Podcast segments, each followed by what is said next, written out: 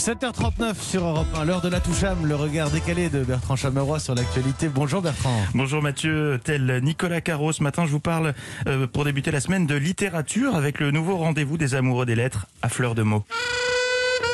Aujourd'hui, dans Fleur de mots, euh, mon coup de cœur littéraire, le phénomène de ce début de printemps dans lequel se mêlent quiproquos, rebondissements et doutes, attestation dérogatoire de déplacement, paru aux éditions d'Armanin. Beaucoup de partis pris de la part de la maison d'édition. Tout d'abord, il y a cette volonté de remettre au goût du jour le plaisir physique de la lecture, le froissement du papier, l'odeur du papier, puisque l'ouvrage, c'est très bien fait, euh, n'était pas disponible au téléchargement à sa sortie, uniquement en version papier, de quoi dérouter les générations biberonnées aux tablettes et aux écrans. Deuxième parti pris stylistique, celui-ci, l'essai comporte deux pages. Alors, deux pages, ça paraît peu, mais c'est beaucoup, euh, car la maison d'édition n'est pas avare en astérisque, et elle a fait le choix audacieux, voire provocateur, de n'utiliser strictement aucune ponctuation.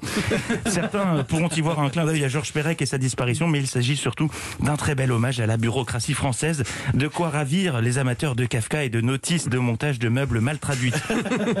Alors, de quoi parle cette attestation dérogatoire de sortie?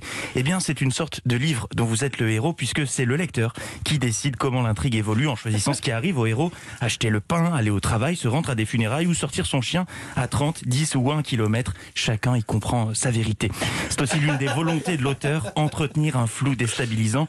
Je vous lis un passage qui m'accueillit, sans ponctuation toujours, je le rappelle, véritable extrait. Les personnes résidant dans des départements n'étant pas soumis à des mesures renforcées ne peuvent entrer dans des départements soumis à des mesures renforcées au-delà d'un périmètre défini par un rayon de 30 km autour de leur lieu de résidence que pour des items signalés par un astérisque sur la présente attestation ainsi que dans le cadre de déplacements de longue distance conduisant seulement à un transit par une zone soumise à des mesures renforcées.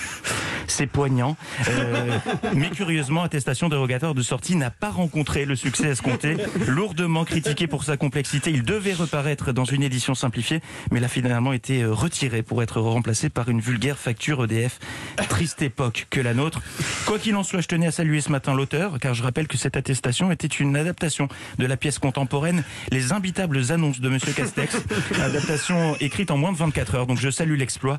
À bientôt pour de nouveaux coups de cœur littéraires dans À fleur de mots. Je sens que j'aime bien cette émission et le petit saxophone euh, qui repose, l'accompagne.